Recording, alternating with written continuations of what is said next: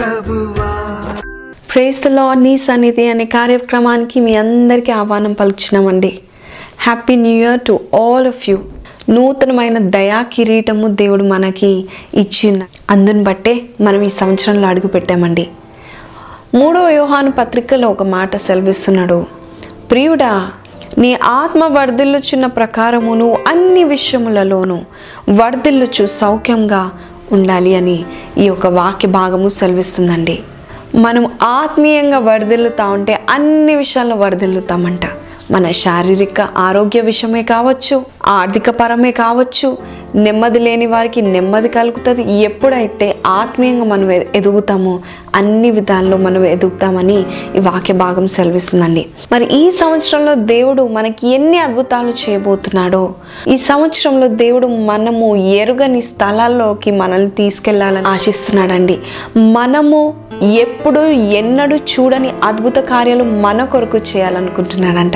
మరి మీరు ఆయన అద్భుత కార్యాలు చూడాలని ఈ సంవత్సరం అంతా దేవుడు దేవుడు ఎన్ని కార్యాలు చే మీ జీవితం పట్ల ఉన్న ప్రణాళికలు దేవుడు ఎలా నెరవేరుస్తాడో. మరి మీరు చూడాలనుకుంటున్నట్లయితే ఈ వాక్యము కంపల్సరీ వినాల్సిందే అండి. We are created for so much more దేవుడు మనల్ని సృష్టించింది. ఏదో ఇంతో అంతో జీవించాలే అన్నట్టు దేవుడు సృష్టించలేదండి. మనల్ని పరిపూర్ణంగా సమృద్ధైన జీవితం ఇవ్వాలని దేవుడు కోరుకుంటున్నాడు. మరి ఈ సంవత్సరము దేవుడు ఎన్నో అద్భుతాలు చేయాలని సిద్ధంగా ఉన్నారు. మరి మీరు దేవుడు చేసే అద్భుతాలు చూడడానికి మీరు సిద్ధంగా ఉన్నట్లయితే ఇదిగోండి నేను చదివే ఈ వాక్యాన్ని మీరు జాగ్రత్తగా వినండి. యహోశివ గ్రంథము మూడో అధ్యాయం ఐదో వచనములో రేపు యహోవా మీ మధ్య అద్భుత కార్యములను చేయను కనుక మిమ్మును మీరు పరిశుద్ధపరచుకొనుడని జనులకు ఆజ్ఞించెను హల్లెలూయా. రేపు అద్భుత కార్యాలు మీరు చూడాలంటే మిమ్మల్ని మీరు పరిశుద్ధపరచుకోవాలంట. హలేలుయ ఏంటండి? శాంక్టిఫై యువర్ సెల్ఫ్ అంట. శాంక్టిఫై అనే మాటకి అర్థం ఏంటంటే బీ సపరేటెడ్ అంటే వేరుగా ఉండడము. బీ సెట్ అపార్ట్ అంటే ఇతరులకు లోకస్తులకు వేరుగా జీవించడము. అది శాంక్టిఫికేషన్ అంట. పరిశుద్ధంగా ఉండడం అంటే హెబ్రి భాషలో వేరుగా ఉండడము. మన నడువడి మన ఆలోచన మన తలంపులు మన లైఫ్ స్టైల్ మన వైఖరి ఇవన్నీ కూడా వేరుగా ఉన్నట్లయితే అద్భుత కార్యాలు చూస్తామంట. ఈ వాక్య భాగం మనం చూసినట్లయితే యహోశివ చెప్తున్న మాటకి అర్థం ఏంటంటే అద్భుత కార్యాలు మీరు చూడబోతున్నారు కాబట్టి మిమ్మల్ని మీరు పరిశుద్ధపరచుకోండి అన్నప్పుడు ఈ ఇజ్రాయేలీలందరూ కూడా వారు కళ్ళలు కన్నా దేశానికి వెళ్ళాలని సిద్ధంగా ఉన్నారండి. ఆ పాలు తేనెలు ప్రవహించే ఆ దేశానికి దేవుడు తీసుకెళ్ళాలని కోరినప్పుడు ఆ యొక్క దేశాన్ని స్వాధీనపరచుకోవాలంటే మిమ్మల్ని మీరు పరిశుద్ధపరచుకోండి అని ఆజ్ఞ వచ్చిందండి. ఈ ఇజ్రాయేలీల పితరులు మాత్రము దేవునికి లోపడక తిరుగుబాటు చేసి దేవుని అద్భుతాలు నమ్మలేక పితరులు చేసిన మిస్టేక్ వీరు చేయకూడదని యహోష్వా వారితో అంటున్నారు కదా మిమ్మల్ని మీరు పరిశుద్ధపరచుకొనడి.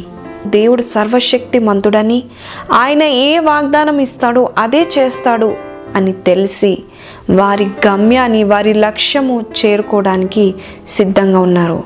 దేవుడు ఏ వాగ్దానం చేస్తాడో అది కంపల్సరీ నెరవేరుస్తాడని యహోష్వా తన జనులకు చెప్పినప్పుడు మిమ్మల్ని మీరు పరిశుద్ధపరచుకున్నది దేవుడు కార్యం చేయబోతున్నాడు అని అంటున్నాడండి. మీరు అనుకోవచ్చు దేవుడు కార్యాలు చేయాలంటే మేము పరిశుద్ధంగా ఉంటేనే దేవుడు కార్యాలు చేస్తాడా? మనం పరిశుద్ధంగా లేకపోతే దేవుడు కార్యాలు చేయడా?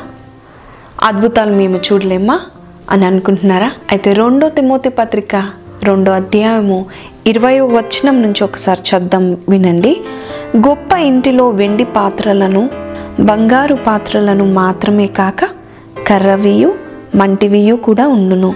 వాటిలో కొన్ని ఘనతకును కొన్ని ఘనహీనతనకును వినియోగింపబడును. ఎవడైనను వీటిలో చేరక తన్ను తాను పవిత్రపరచుకొనిన ఎడల వాడు పరిశుద్ధపరచబడి యజమానుడు వాడుకొనుటకు అర్హమై ప్రతి సత్కార్యమునకు సిద్ధపరచబడి ఘనత నిమిత్తమై పాత్ర ఉండును. వీటిలో ఎవరైతే తన్ను తాను పవిత్రపరచుకుంటారో ఎవరైతే ప్రత్యేకం ఉంటారో మన యజమానుడైన దేవుని యొక్క చేతి కింద మనము చక్కగా వాడబడే పాత్రలుగా ఉంటామండి. అవునండి. మరి మీ జీవితాల్లో అపవిత్రమైన కార్యాలు ఏవైనా ఉన్నాయా? అపవిత్రమైన పనులు ఏవైనా చేస్తున్నారా? శాంక్టిఫికేషన్ పరిశుద్ధపరచబడము మనల్ని దేవుడు పరిశుద్ధంగా ఉండమని ఎందుకు చెప్తున్నాడంటే మన జీవితాల్లో అద్భుతమైన కార్యాలు దేవుడు చూపించడానికి మనకి చెప్తున్నాడండి. అందుకే దేవుడు అంటున్నాడు నువ్వు పరిశుద్ధంగా ఉండుట దేవుని చిత్తము అంటున్నాడండి. చూడండి మొదటి దశలోనిక నాలుగో అధ్యాయం మూడు నుంచి నాలుగు చేద్దాము మీరు పరిశుద్ధులు అగుటయే అనగా మీరు జారత్వమునకు దూరంగా ఉండుటయే దేవుని చిత్తము.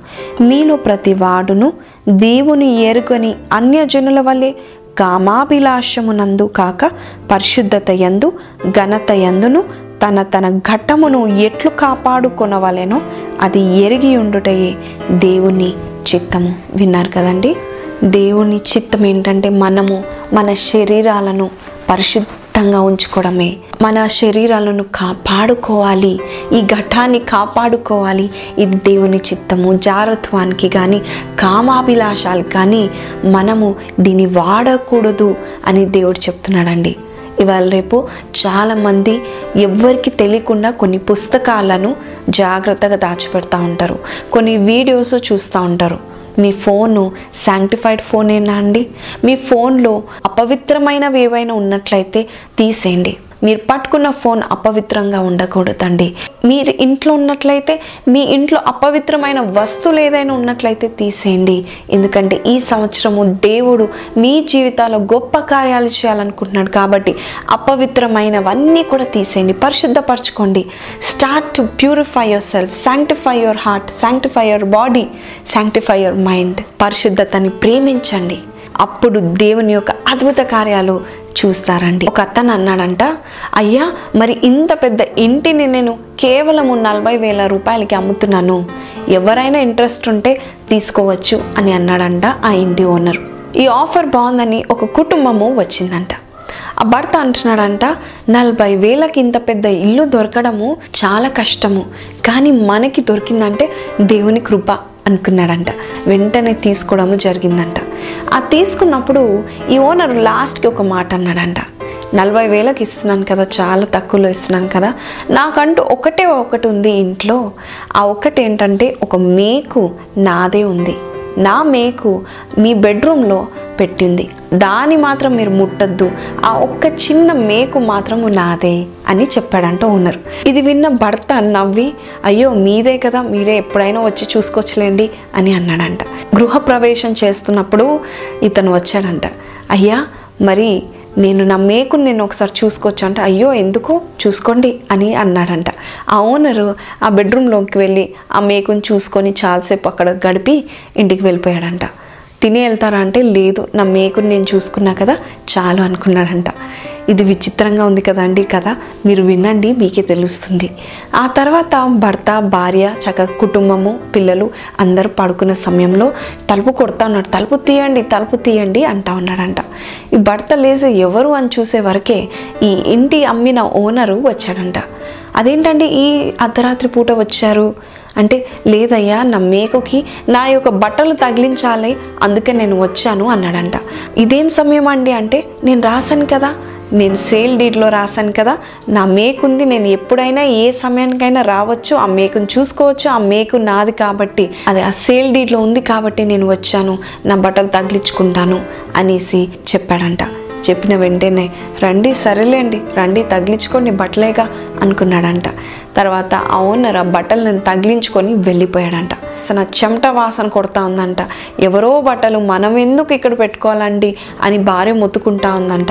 ఏముంది కొంచెం సేపే కదా రేపు వచ్చి తీసుకెళ్ళిపోతాడేమోలే అనేసి భర్త అన్నాడంట. సరే అయిపోయిందండి.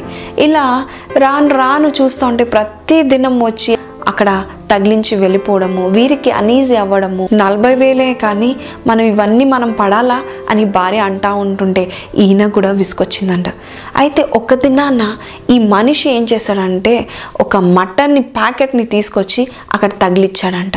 అదేంటండి మటన్ని తీసుకొచ్చి అక్కడ తగిలిచ్చాడంటే నాకు ఇంట్లో ఎక్కడ తగిలించడానికి స్థలం లేదు నేను ఇక్కడే తగిలిస్తాను అని ఆ మటన్ని తీసుకొచ్చి రక్తం కాడుతున్న ఆ యొక్క ముద్దని తీసుకొచ్చి అక్కడ తగిలిచ్చాడంట. కంపు కొడుతుందంట ఇల్లంతా కంపు కొడుతుంది వాసన వస్తుందంట. పిల్లలు సనుక్కుంటున్నారంట ఏంటిది? ఇదేంటి మనం ఎందుకు ఇక్కడ ఉండాలి?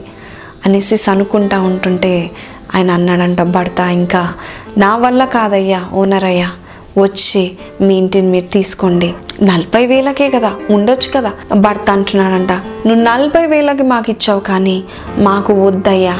ఆ యొక్క మేకు వల్ల మేము ఎంతో శ్రమ అనుభవిస్తూ ఉన్నాము. క్రొత్త ఇల్లు అనుకున్నాము కానీ ఆ చిన్న మేకు ఉండడం వల్ల మేము మా పిల్లలు ఎంతో ఇబ్బంది పాలైపోతా ఉన్నాము. మాకు వద్దు కావాలంటే నేనే ఉల్టా నీకు నాలుగు లక్షలు ఎక్కువ ఇస్తాను. దయచేసి ఇది మీరు తీసుకోండి. నాకు వద్దే వద్దు అని చెప్పి పది రెట్లు ఎక్కువగా ఆ యొక్క ఇంటిని అమ్మడం జరిగిందంట. అవునండి. మనల్ని అపవిత్రపరిచేది ఏదైనా మనలో ఉంటే మనమే తిరిగి పైసలు ఇచ్చి దాన్ని వదులుకోవాలండి. అంతేకాని ఫ్రీగా దొరుకుతుంది కదా అనేసి మీరు పాపం చేయకూడదండి పాపం కూడా అటువంటిదే అండి. ఈజీగా దొరుకుతుందండి. ఈజీగా వచ్చేస్తుందండి. కానీ ఆ తర్వాత నువ్వు నాశనానికి మనల్ని తీసుకువెళ్తుంది. అద్భుతాలని చూడలేము మన జీవితాల్లో. చూడండి ఆ భర్త అనుకున్నాడంట మాకు సొంత ఇల్లు లేకపోయినా పర్వాలేదు కానీ మాకు ఇది వద్దే వద్దు అనుకున్నాడంట. మరి మన జీవితాల్లో ఒక్కసారి పరిశీలన చేస్తాము. మన ఫోన్లో కానీ మన ఇంట్లో కానీ మన వ్యక్తిగతంగా మనం ఉన్నప్పుడు మనలోన అపవిత్రత బట్టి మనం దేవుని యొక్క కార్యాలు చూడలేకపోతున్నామా? దేవుడు ఒక మాట వాక్యంలో సెలవిస్తుందండి మన యొక్క పాపాలు బట్టి మన ప్రార్థనలు ఆన్సర్ రావట్లేదని జవాబు పొందుకోవట్లేదని వాక్యం సెలవిస్తుందండి. కాబట్టి ఈ దినము ఈ సంవత్సరంలో గతంలో చేసిన మూర్ఖమైన పనులు చేయకుండా గతంలో ఎన్నో మూర్ఖపైన పనులు చేసి ఎంతో గర్వం ఎంతో కోపం ఎంతో క్రోధము ఎంతో అసూయ ఎంతో అనుమానము ఎన్నో ఎడిక్షన్స్ తాగుడుకి బానిస డ్రగ్స్కి బానిస సిగరెట్కి బానిస వ్యభిచారానికి బానిస. ఇవన్నీ మీరు చేసి ఉండొచ్చు కానీ ఈ సంవత్సరమైనా దేవుడు మీకు ఒక దయా కిరీటం పెట్టాడండి. ఈ సంవత్సరమైనా పరిశుద్ధంగా జీవించండి. దేవుడిని అద్భుత కార్యాలు మీరు చూస్తారండి. యహోశ్వ చెప్పాడు మూడో అధ్యాయంలో యహోశ్వ చెప్తున్నాడు జనులారా మీరు పరిశుద్ధంగా ఉండండి. రేపు దేవుడు అద్భుతమైన కార్యాలు చేయబోతున్నాడు మీ జీవితాల్లో అని యహోశ్వ చెప్పినప్పుడు ఆ జనులు పరిశుద్ధంగా ఉన్నారు. వారి పితరు వాళ్ళే పాపము చేయలేదు. పితరు వాళ్ళే తప్పులు చేయలేదండి. వారు పరిశుద్ధంగా ఉన్నాడు. దేవుడు అద్భుత కార్యాలు చేశాడు. చూడండి ఎన్ని అద్భుత కార్యాలు దేవుడు చేస్తాడో. వీరు పరిశుద్ధంగా ఉండడం వల్ల దేవుడు ఎన్ని అద్భుతాలు చేశాడో ఇప్పుడు ఈ వాక్యం ద్వారా చూస్తామండి. మొదటి అద్భుత కార్యము యహోశ్వ గ్రంథము మూడో అధ్యాయం ఏడో వచనంలో అప్పుడు యహోవా యహోష్వాతో ఇట్లా నేను నేను మోషేకు తోడయ్యుండినట్లు నీకును తోడయ్యుందునని యహోశివ గ్రంథం మూడో అధ్యాయం ఐదో వచనంలో చూస్తున్నాము. పరిశుద్ధంగా ఉంటే అద్భుత కార్యాలు చేస్తానని. వాళ్ళు ఎప్పుడైతే నిర్ణయం చేసుకున్నారో అప్పుడు దేవుడు మాట్లాడుతున్నాడు యహోశివ భయపడకు. మోషేతో నేను ఎలాగ తోడై ఉన్నానో అలాగ నేను నీతో తోడుగా ఉంటాను. హల్లెలూయ. నువ్వు పరిశుద్ధంగా ఉంటే దేవుని చూస్తావండి. మరి మనం పరిశుద్ధంగా ఉంటే మోషేతో దేవుడు ఎలా కనబడ్డాడో ముఖాముఖిగా మాట్లాడాడో ఆయనతో ఎలాగ దేవుడు తోడుగా ఉన్నాడో ఒక స్నేహితుని వల్ల ఎలాగైతే వారిద్దరు ఉన్నారో అలాగే యహోష్వాతో దేవుడు చెప్తున్నాడు కదా యహోష్వా నీవు కూడా పరిశుద్ధంగా ఉంటే నేను కూడా నీకు తోడుగా ఉంటాను. హలెలుయ ఇది మొదటి కార్యం అండి మరి రెండోది ఏంటో చూద్దామండి. అదే గ్రంథంలో మూడో అధ్యాయం ఏడో వచనములో రెండో భాగం చూద్దాము. ఇజ్రాయేలీలందరూ ఎరుగునట్లు నేడు వారి కన్నుల ఎదుట నిన్ను గొప్ప చేయం మొదలు పెట్టేదను హల్లెలూయ. మనము పరిశుద్ధంగా ఉన్నట్లయితే దేవుడు మనల్ని గొప్ప చేస్తాడు. హలేలు చాలా మంది గొప్ప కావాలంటే ఘనత పొందుకోవాలంటే ఎన్నెన్నో కార్యాలు చేస్తూ ఉంటారు. హీరోస్ హీరోయిన్స్ వారు గొప్ప కావాలని ఎన్నో ప్రయత్నాలు చేస్తూ ఉంటారు. వారి గొప్పతనం చూపించుకోవడానికి ఎన్నో యాక్షన్స్ చేస్తూ ఉంటారు ఎన్నో కార్యాలు చేస్తూ ఉంటారు. కానీ దేవుడు వాక్యం సెలవిస్తుంది నువ్వు పరిశుద్ధంగా ఉన్నట్లయితే దేవుడే గొప్ప చేస్తాడండి. ఆయన ఒకరిని హెచ్చించును ఒకరిని తగ్గించును. ఆయన చేతిలో ఉంది గొప్ప చేయడానికి. కాబట్టి నువ్వు గొప్ప కావాలనుకుంటున్నావా? యవనస్తులారా మీరు గొప్ప కావాలనుకున్నట్లయితే యవన కాలంలో పరిశుద్ధంగా ఉండడం అలవాటు చేసుకోండి. చూడండి sanctify yourself for tomorrow God is going to do great miracles so second miracle దేవుడు మనకి చేసేది ఏంటంటే మిమ్మల్ని గొప్ప చేస్తాడు. మరి మూడోదిగా దేవుడు ఏం చేయబోతున్నాడు? యహోశ్వ గ్రంథము నాలుగో దేములో మనం చూసినట్లయితే యోర్దాన్ నది ఆరిన నేల మీద వారిని నడిపించాడు కోతకాలం అంతా యోర్దాను దాని గట్లన్నిటి మీద పొర్లిపారును ఈ సమయంలో దేవుడు వారిని దాటింపచేశాడు. ద థర్డ్ మిరకల్ ఏంటంటే మీకు అడ్డుగా ఏది ఉండదండి. లక్షలాది ఇజ్రాయేలు దాటారండి యోర్దాన్ నదిని. వారి యొక్క వాగ్దాన భూమిని చేరుకోవాలి కాబట్టి యోర్దాను నది అడ్డుగా నిలబడినప్పుడు దేవుడు పొర్లి పొంగే సమయం అంట కోతకాల సమయంలో యోర్దాన్ నది పొంగి పొరులుతుందంట. అటువంటి అసాధ్యమైన సమయంలో యోర్దాన్ నది పాయలుగా చేయడమే కాకుండా ఎండిపోయిన నేల మీద నడిపింప చేశాడండి దేవుడు. అవునండి. మన జీవితాల్లో కూడా మనం పరిశుద్ధంగా ఉండాలని నిర్ణయించుకున్నప్పుడు పరిశుద్ధంగా ఉన్నప్పుడు ఏ అడ్డు మీకు ఉండదండి. ఏ అసాధ్యమైన కార్యం కూడా దేవుడు సాధ్యపరుస్తాడండి. ఈజీగా మీరు ఆ యొక్క ప్రాబ్లం నుంచి బయటికి వచ్చేస్తారు. హలెలుయ ఎండిపోయిన నేలలో నడిచారు. ఆ యొక్క నేల బురదగా ఉండాలి కదండి. మరి ఎండిన నేలలో నడిచారంట. హలెలుయ అసాధ్యమైన వాటిని దేవుడు సాధ్యపరుస్తాడు. నీవు పరిశుద్ధంగా ఉన్నట్లయితే నీకు అసాధ్యమైనది ఏది ఉంది ఈ దినము? ఏజ్ లిమిట్ అయిపోయిందని జాబ్ రావట్లేదా? కోర్టు కేసుల్లో మీకు ఎటువంటి ఆన్సర్ రావట్లేదా? జవాబు రావట్లేదా? మీ తరపున తీర్పు రావట్లేదా?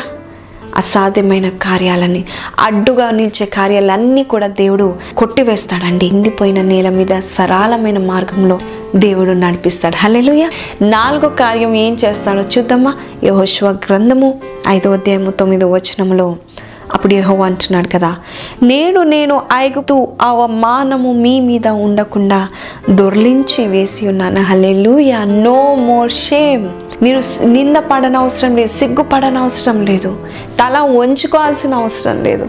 హల్లెలూయ. ఐగుప్తులో వారు షేమ్ని పొందారండి వారు అవమాన పాలయ్యారండి.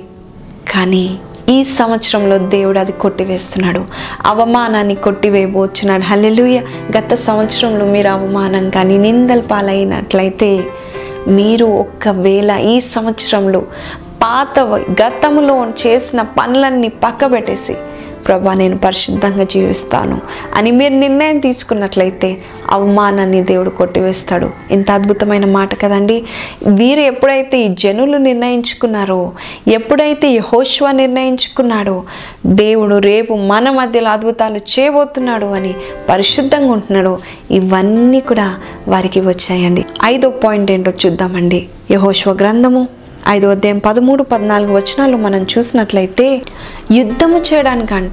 యహోవా యొక్క సేనాధిపతి దేవుని దూత ఖడ్గముతో నిలిచి ఉందంట. Hallelujah wha what a wonderful word this is ఐదో అద్భుతం ఏంటి తెలుసా అండి దేవుడు సేనాధిపతిని యహోవ సేనాధిపతిని పంపుతాడండి మన కొరకు మన పక్షంన యుద్ధము చేయడానికి. హల్లెలూయ.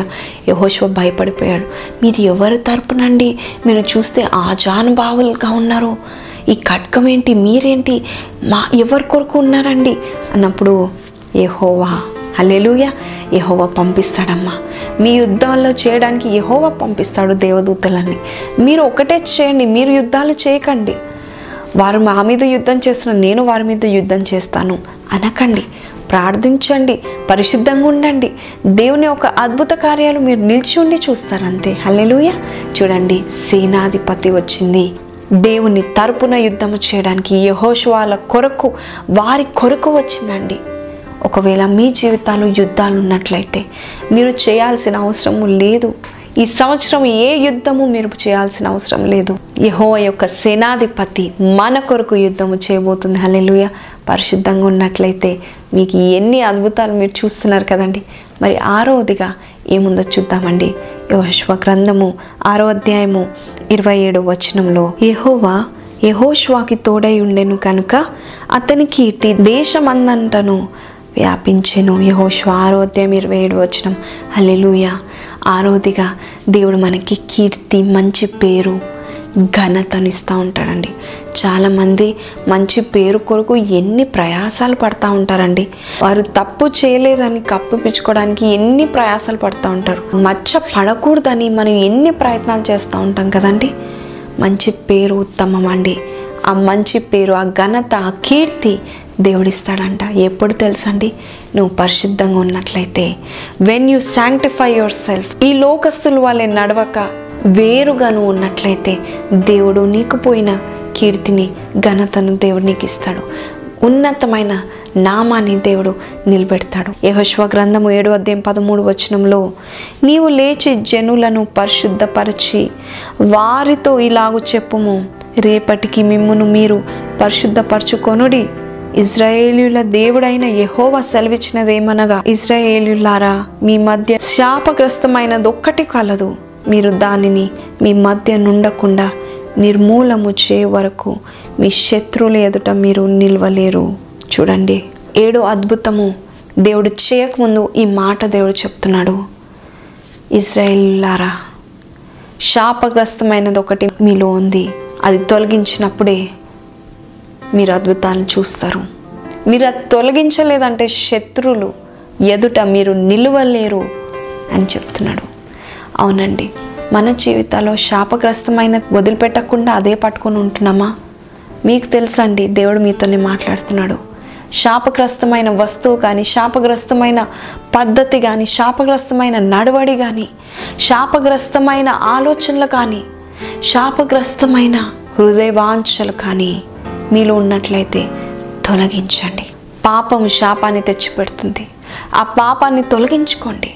దొంగతనం చేసేవారు ఉన్నారు అబద్ధములాడేవారు ఉన్నారు వ్యభిచారం చేసేవారు ఉన్నారు కొండములాడేవారు ఉన్నారు ఒకరి పేరు పాడు చేసేవారు ఉన్నారు అసూయపడేవారు ఉన్నారు భర్తని సరిగా చూడని వారు ఉన్నారు నమ్మకంగా భార్య భర్తలు లేరు ఉద్యోగ రీతిలో నమ్మకంగా లేరు పరిశుద్ధంగా జీవించట్లేదు. దేవుని అందు భయభక్తులు లేవు. ఇవన్నీ ఒకవేళ ఉన్నట్లయితే శాపము మీరు చూస్తూ ఉంటారు. కానీ ఏడవదిగా నేను చెప్పేది ఏంటంటే దేవుడు ఒక అద్భుతం చేశాడు. ఏడో అద్భుతం ఏంటో చూద్దామండి. యెహోషువ గ్రంథము మనం చూసినట్లయితే సూర్యుడు ఆకాశం మధ్యమున నిలిచి ఉన్నాడంట అండి అస్తమింప త్వరపడలేదంట అండి యహోవా ఒక నరుని మనవి వినిన ఆ దినము వంటి దినము దానికి ముందు కానీ దానికి తర్వాత కానీ ఉండలేదు. నాడు యహోవా ఇజ్రాయేలీల పక్షమున యహోవా యుద్ధము చేశాను ఏడోదిగా చూస్తున్నామండి. సూర్యుడు అస్తమించలేదు. సూర్యుడు అలానే ఉండిపోయాడు. అవునండి. ఇది నిజంగా జరిగిన సంఘటన. ఆ తర్వాత శాస్త్రజ్ఞులు కూడా ఒక దినము నిలిచిపోయిందని ఎంత క్యాల్కులేట్ చేసినా ఆ దినము దొరకలేదని వారు చూడడం జరిగింది. ఒకవేళ నీవు దేవునికి ఇష్టంగా జీవించినట్లయితే పరిశుద్ధంగా జీవించినట్లయితే అపవిత్రమైనవి ఏవి ముట్టుకొనక అపవిత్రమైన మాటలు కూడా మాట్లాడకూడదండి. చాలామంది ఇవాళ రేపు వాట్సాప్ మెసేజెస్ ఉన్నాయి కదండి. అపవిత్రమైనవన్నీ ఉంటా ఉంటాయండి. మన మాటలు యోగ్యంగా ఉండాలండి. పరిశుద్ధంగా ఉండాలండి. మన మాటలు అపవిత్రము కాని కనబడినట్లయితే దేవుని కార్యం చూడలేమండి. మాటలే కావచ్చు చేష్టలే కావచ్చు తలంపులే కావచ్చు నడవడే కావచ్చు. అందుకే దావిది అంటున్నాడు కదా నాలో అపవిత్రమైనది ఏదైనా ఉన్నట్లయితే నీకు అయిష్టమైనది ఏదైనా ఉన్నట్లయితే దాన్ని తీసివేయి ప్రభు అంటున్నాడు. ఎందుకంటే దావిదికి తెలుసు అపవిత్రంగా ఉంటే దేవుని కార్యాలు జరగవని తెలుసండి. కాబట్టి ఈ దినము మనం ఒక నిర్ణయం తీసుకుందామా? ఈ సంవత్సరం అంతా కూడా దేవుడు కార్యాల మీద కార్యాలు అద్భుతాల మీద అద్భుతాలు చేయాలని మీ జీవితంలో వేచి ఉంటున్నాడు కానీ ఒకటే అంటున్నాడు మీరు మిమ్మల్ని పరిశుద్ధపరచుకోండి శాంక్టిఫై యువర్ సెల్ఫ్ వేరుగా ఉండండి. మీ జీవితాలను వేరుగా ఉండనివ్వండి. మీ ఫోన్స్లో కానీ మీ తలంపులో కానీ చూపుల్లో కానీ మీరు వెళ్ళే ప్రదేశం కానీ అపవిత్రంగా ఉన్నట్లయితే అక్కడికి వెళ్ళకండి. శాంక్టిఫై యువర్ సెల్ఫ్ అద్భుతాలు చూస్తారు. మొదటి నుంచి ఏడు అద్భుతాలు నేను చెప్పానండి. ఇంకా ఇది ఒట్టి యహోశ్వ గ్రంథం నుంచి నేను మాట్లాడాను కానీ దేవుడు మీ జీవితాలు అద్భుతాలు చేస్తాడండి. అడ్డున్నవి తొలగిస్తాడండి. మీకు కీర్తినిస్తాడండి ఘనతనిస్తాడండి అవమానాన్ని కొట్టివేస్తాడు నిందను కొట్టివేస్తాడు అంతేకాదండి మీకు తోడుగా ఉంటాడండి. మీ కొరకు యుద్ధం చేయడానికి ఆయన సేనాధిపతులను పంపిస్తాడండి. దేవదూతల్ని పంపిస్తాడండి. మంచి సువాసనమైన ధూపం వల్లే మీ జీవితాన్ని దేవునికి ఇవ్వడానికి ఇష్టంగా ఉన్నట్లయితే అద్భుతాలు చేస్తు చేయడానికి దేవుడు సిద్ధంగా ఉన్నాడండి. ఏడు అద్భుతాలు చెప్పాను కదండి ఈ హోష్వా గ్రంథం నుంచి. మీరు వచ్చే సంవత్సరము ఈ టైం కల మీరు ఏడు కాదు కదా అనేకమైన అద్భుతాలు మీరు చెప్తారండి. ఖచ్చితంగా మీరు పరిశుద్ధంగా ఉండాలని మీరు నిర్ణయించుకుంటే అద్భుతాల మీద అద్భుతాలు చేయడానికి సిద్ధంగా ఉన్నాడు. రేపు నేను అద్భుత కార్యం చేయబోతున్నాను. ఈ దినను పరిశుద్ధంగా ఉండడానికి నిర్ణయం నిర్ణయించుకో అని దేవుడు చెప్తా ఉన్నాడు.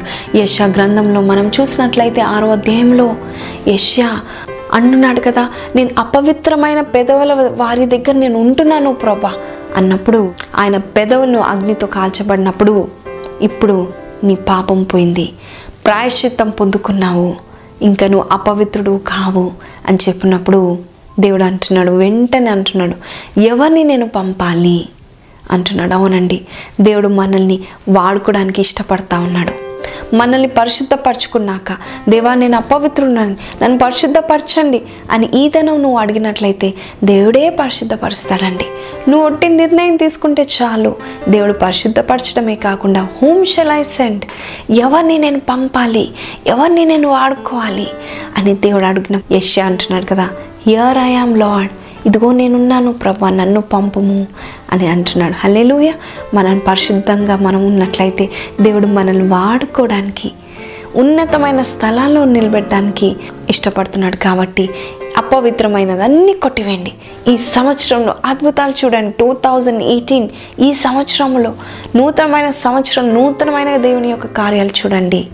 ముందుకు సాగిపోండి. ఒకవేళ మీరు ఈ వాక్యం ద్వారా పట్టబడి ఈ హోషవ జీవితంలో దేవుడు ఎలాగ కార్యాలు చేస్తాడో నా జీవితంలో కూడా చేయాలి. ఆ ఏడు పాయింట్ నా హృదయంలో హత్తుకొని ఉన్నాయి. ఆ ఒక్కొక్క పాయింట్ దేవుడు నాకు కూడా చేయాలని మీరు ఆశించినట్లయితే నాతో పాటు ప్రార్థనలో ఏకీభవించండి. దేవుడు అద్భుతాలు చేయడానికి సిద్ధంగా ఉన్నాడు. దయచేసి కలు మూసుకుందామా? స్తోత్రాంట గొప్ప దేవా నీకే వందనాలు ఇసయా ఇంతవరకు నాతో మాతో మాట్లాడావు ప్రభా. నువ్వు పరిశుద్ధపరచుకో. అప్పుడు నేను అద్భుత కార్యాలు చేస్తానని చెప్పావు. ఈ వాళ్ళతో చెప్పావు. చెప్పిన వెంటనే ప్రభ నువ్వు వారికి తోడుగా ఉన్నావు ప్రభ. అంతేకాకుండా వారికి ఘనత వచ్చేలాగా చేసావు ప్రభ. అంతేకాకుండా వారి అవమానం పోగొట్టావు ప్రభ. మా కొరకు యుద్ధం చేయడానికి నీ సేనాధిపతిని పంపిస్తావు నీకు వందనాలయ్యా. అంతేకాకుండా సూర్యచంద్ర నక్షత్రాల్ని ఆపడానికి సృష్టి యావత్తు మనుషుల కొరకు నువ్వు ఆపుతావు ప్రభా. ఇదిగో నీకు ఇష్టమైన బిడ్డలుగా మమ్మల్ని చేయండి. శాపగ్రస్తమైనది ఏది మాలో ఉండకూడదు. మా గృహంలో కానీ మా ఫోన్లో కానీ మా ఆఫీస్లో కానీ మా తలంపులో కానీ చూపుల్లో కానీ మా ప్రతి ఒక్క నడవడిలో ఉండకూడదు ప్రభా. శాపాన్ని తొలగించండి అయ్యా. ఈ దినం నుంచి మూర్ఖమైన పనులు మేము గతంలో చేసినవన్నీ మర్చిపోయి నూతనమైన సృష్టిగా మమ్మల్ని చేసి న్యూ లైఫ్ని మాకు దయచేయమని అడుచుని నాతో పాటు ఏకీభవించిన వారందరినీ కూడా దీవించి ఆస్వాదించమని ఈ నూతనమైన సంవత్సరంలో నూతన కార్యాలు క్రొత్తదైన జీవితం మాకు దయచేయమని. యేసు పరిశునాములు అడిగి వేడుకుంటున్నాము తండ్రి.